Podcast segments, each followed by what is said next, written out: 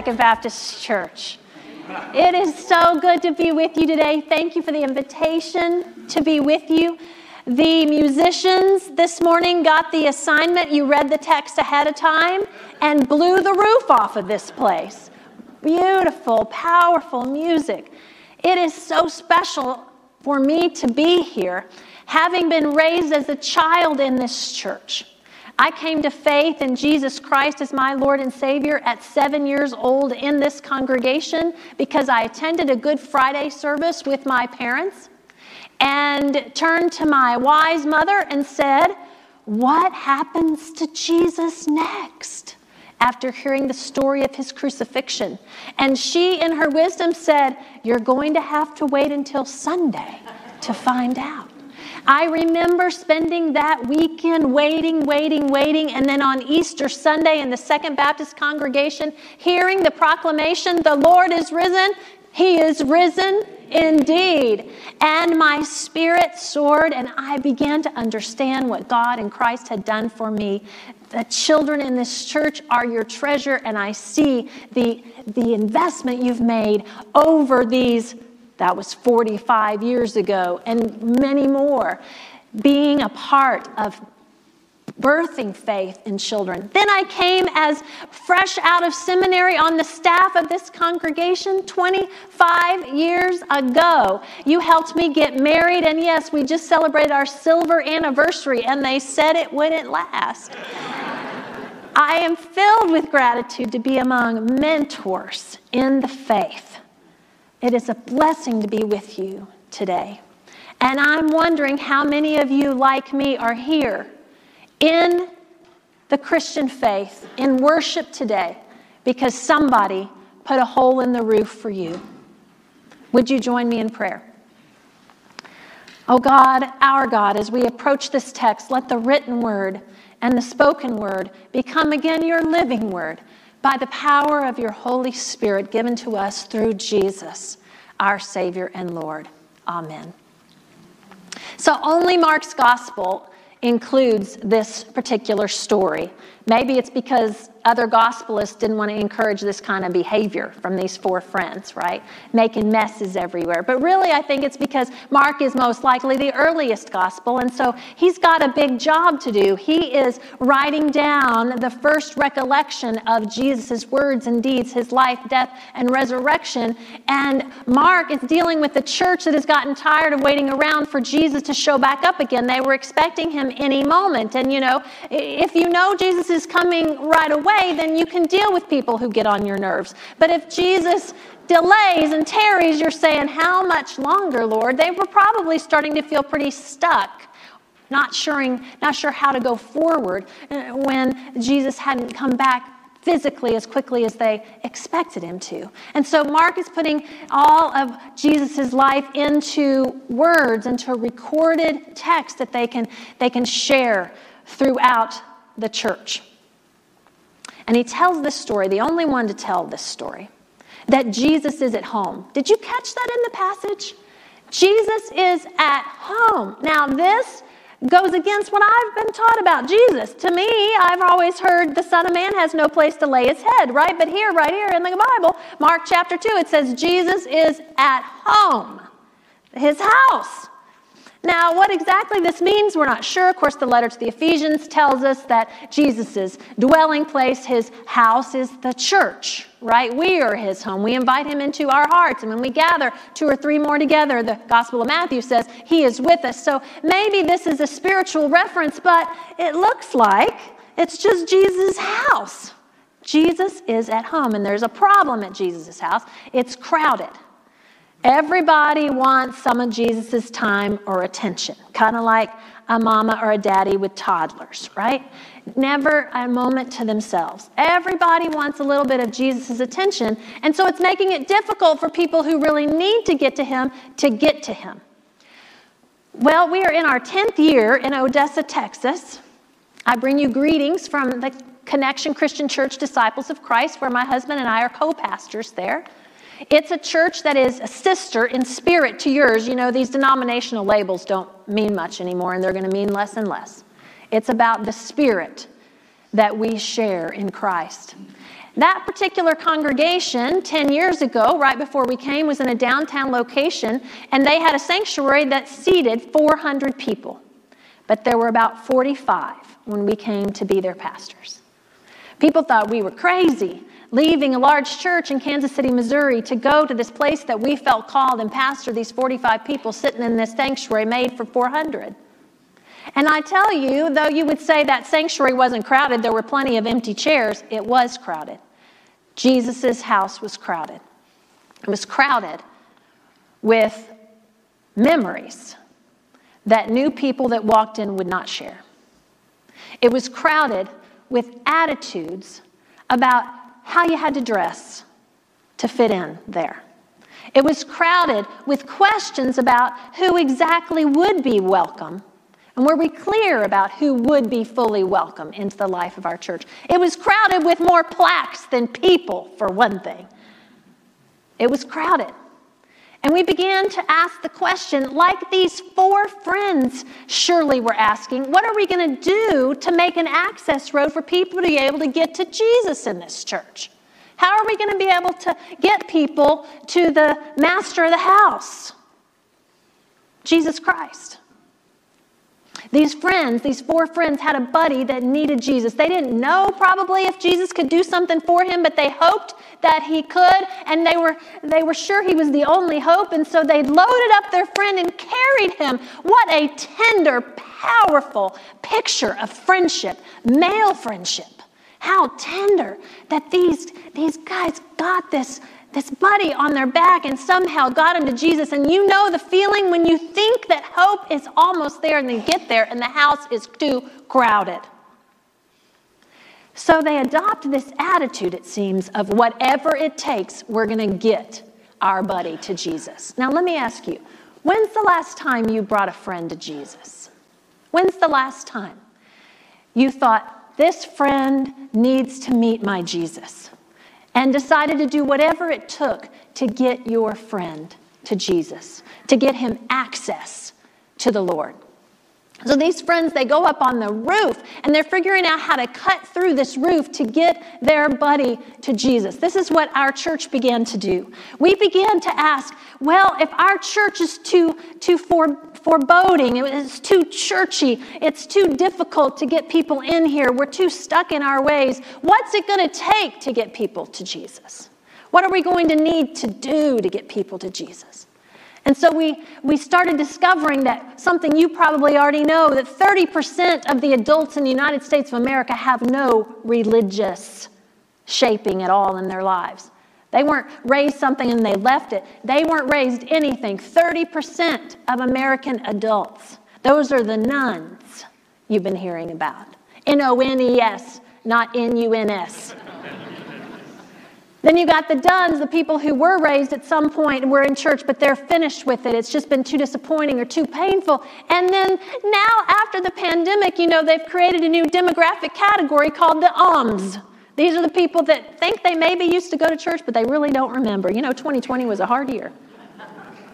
The nones, the dones, the ums, we started studying who these people were in our community. And even though we're in West Texas, just like y'all, there were so many people that had no access or connection to Jesus Christ. So in our congregation, we began, instead of expecting people to come to church, we opened a big hole in our church and we began bringing church to people. Showing up in gas stations and grocery stores with things like ashes to go or offers to pray we began hosting a Sunday night event in a restaurant. We began taking Bible study to the wine shop and to the coffee bar and, and just trying to bring Jesus to people if it was too hard to get them in to us. One of the people that we began ministering to was after the mass shooting in our community in 2019. We were a part of a coalition, our congregation, of figuring out how to address the ongoing mental health trauma that happens to a community when something like that occurs, like our friends in Maine now know all too well. We were setting up meetings throughout the community, and we had representatives from our church present trying to facilitate this. And one of the people that was present, a community leader, began to get to know some folks from our church. She said, I am an atheist, so I'm not ever going to your church, but it's nice to meet you. She was very upfront and clear about it. After we'd gotten to know her through several meetings, one time she asked me, she said, Are you sure all these people go to your church? I said, Yes, I can vouch for them. And she said, But they're so nice. How can they be Christians? That was the reputation that Christians had in her world. One Sunday morning, I looked up and there she was in the pews with her partner. And I greeted her afterwards and she said, The roof didn't fall in. And I said, Because we'd already made a big hole in it for you. The friend said, Whatever it takes, I'm going to get my buddy to Jesus. Second Baptist Church, you've been doing whatever it takes for a long time. I would not have known, as a woman called to ministry, that there was a place for me in the Church of Jesus Christ if it were not for the witness of this congregation. Second Baptist Church, you've been doing this for a long time, making sure people know that there's a place for them when others have discarded them or walled them out. This is the work you've been called to for a long time. So the friends, they get up on that roof and they lower their buddy through the roof, smack dab in front of Jesus' face. Now, a lot of people think that faith is the Sistine Chapel. Beautiful, perfect, calm, and tranquil. But the truth of the gospel in this story is that faith is not the Sistine Chapel ceiling, it's a hole in the roof. Whoever said that being church was easy? Whoever said that being the followers of Christ would be tidy? Church, you know all too well, is sometimes hard and messy. Yet it is worth it to do whatever it takes to get our friends to Jesus, to keep our eyes on the main purpose of who we are, why we're here, because the world needs a Savior. And guess what? We know who that is, and we can get you there. Right in front of Jesus, these brave friends plop their buddy down. And his reaction is priceless and yet not at all what I would have expected. How about you? What is it that Jesus says when he sees this guy? He says, Child, your sins are forgiven. What? Jesus, why do you always have to take it up a notch? Just heal the man and send him on his way. Child, your sins are forgiven. Gospel scholars tell us that Mark is doing something really interesting here. Mark has turned this healing story into a controversy story. And it becomes a conflict because the religious leaders start to grumble. Blasphemy. Who does this guy think he is? Why does it always have to be the religious leaders? I mean, give the clergy a break, right? And now we're in the middle of a religious conflict. And Mark seems to be saying to a church that is surely enduring the stress of figuring out how to be followers of Jesus in a world that has no room for that. And Mark is surely saying something to the early church about how conflict sometimes precedes healing, and about how courage sometimes will create conflict. But it's all necessary to get to the good stuff, to the healing work of God in Jesus Christ. The religious leaders grumble among each other, call him a blasphemer, because you see, the situation is that in Jesus' day and time, the religious leaders had the market, they had the corner on the market on forgiveness. It was their job to tell you if you were forgiven or not, if you've done enough to earn the forgiveness. Not unlike the day we celebrate today, Reformation Sunday, when a certain Martin Luther nailed those 95 theses on the door of the Wittenberg church in Germany, which said, in essence, if may, I may sum up 95 things in one sentence, Christians are called to bear the cross of Christ and not to buy salvation through indulgences. Indulgences were being sold to build the great cathedrals of Europe. in exchange for your salvation, your forgiveness. And so it was another case of religious leaders having the control over whether or not you were okay with God. And Jesus, in Mark's gospel, is going against that control. He's shaking it up.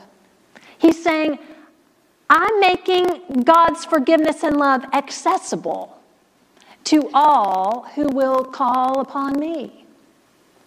We have a similar problem in our day and time, some 500 years after the Reformation, of the conflict that comes when religious leaders start to take too much control. In our American context, the situation is that some religious leaders have taken control of the Bible. Not too long ago, First Baptist Dallas put out its new marketing campaign. I don't mean to name names, but even if I didn't say, you'd know who it was. The new marketing campaign is their pastor, nice glamour shot of him, and the branding is you're this close to biblical truth. This close. Think about that for a minute. What the meaning is, is that if you'll just go to his church and let him explain it to you, you'll have biblical truth. But as long as you're out there trying to discern uh, your way and interpret the Bible based on your conscience and community, you're going to be just this, this little bit off. This control of what the Bible means, handing it to you in a package that tells you the, the biblical meaning of modern day issues and what you should think about them is just the same thing we find in Mark's gospel all over again. Trying to keep it just to a few select powerful people instead of making it accessible, the scriptures, to all people. Second Baptist Church, this is nothing new to you. You've been working on this for years being a voice for being able to interpret Scripture for yourself in the light of a community that holds you accountable and challenges you and encourages you. It's a voice and a witness the world needs today more than ever. So, Jesus is up against these religious leaders that are upset that he is making forgiveness accessible, that he's taking it out of the hands of those that gain from having control of it. Jesus says, so you will know that I have the authority to let this man be forgiven. I'll heal him. As if it is an afterthought. I mean, it's very Baptist to be concerned with the salvation of souls. But come on, Jesus, couldn't you have first healed the man and then dealt with his spirituality? It reminds me of a story that Reynolds Price, the great author, would tell. Reynolds Price had spinal tumors, cancer, and he tells about a dream that he had one night when Jesus poured water over where his tumors were in his spine. And Jesus told him, Son, you are forgiven. And Price said, In the dream, he turned and looked at Jesus and said, But am I healed? Being right with God is certainly our foremost importance in our lives, but it's also nice to be well. We want the quality of life for all people. Jesus turns to the man and says, So they'll know that you're right with God, that you're forgiven, so that they'll know that I have the authority to bring forth new life out of stuck situations. Go ahead and stand up. Take up your mat. Follow me. Rise. Well, church, you know what we think when we hear rise. We think it's Easter Sunday, it's resurrection time is resurrection time. Because there's been conflict and there's been courage. And now Jesus says, Rise. To get up, to take up your mat, to go tell others what he has done for you. And you notice with the reaction of the crowd all around, the people standing there that see this man become well and whole and forgiven and a part of the community again, what does it say that they are? It says they are what? Amazed. The Greek word is existemi, which means they stand outside of themselves. Think about that for a moment. Isn't that what good church is? We come in all full of ourselves, all full of our worries and our perspectives on things. And then we see God moving and at work in the world, and suddenly we're standing outside of ourselves. We see a bigger picture. We see what's possible with God and Jesus Christ. We see that people are still being raised up to walk in a new life, and even the church itself. And we go, wow, that must not be that much about me. That must be about God. For our congregation, our doing whatever it takes to bring people to Jesus in Odessa meant that we eventually, because in part of the witness of this congregation having relocated 20 years ago, we eventually bought a dialysis and medical office building and relocated, renovated, renamed, repurposed, resurrected, and became new again. Now, 80% of our congregation never knew the old place and old church. And we see new people coming to life. This coming Sunday, we'll be baptizing a young woman who could not find a church to baptize her in our community because she has a same sex partner. But she loves Jesus. We will baptize her and raise her into new life because do you know what? We're tearing a hole in that roof to give access to who Jesus is to everybody. The people, when they see this man stand up and begin to come to a new life, a, a, resurrected life again, that says they are amazed, they stand outside of themselves. And he gets up and he goes to tell others about what God and Jesus Christ has done for him. So, this is my prayer for you, Second Baptist Church, that you will remember who you are. Remember who you are. You are the church that tears holes in the roof for people to have access to Jesus. You are the church that raises people up to new life. You are the church that takes courage. And if conflict happens, so be it. So that people, all people, can have access to the scriptures, to salvation, to Jesus Himself. And in my prayer for you, you are the church where Jesus feels perfectly at home. Thanks be to God. I invite you, church, to consider your relationship with God in Christ. Have you said yes to following Him as your Lord and Savior? Have you maybe been a Christian, but you need a church home where you know you are welcomed to grow and learn, to serve and find your identity in Jesus? We invite you to come forward today or to contact the church office or a deacon of the church this week so that we can become family to you. Come, would you, as we sing our hymn together.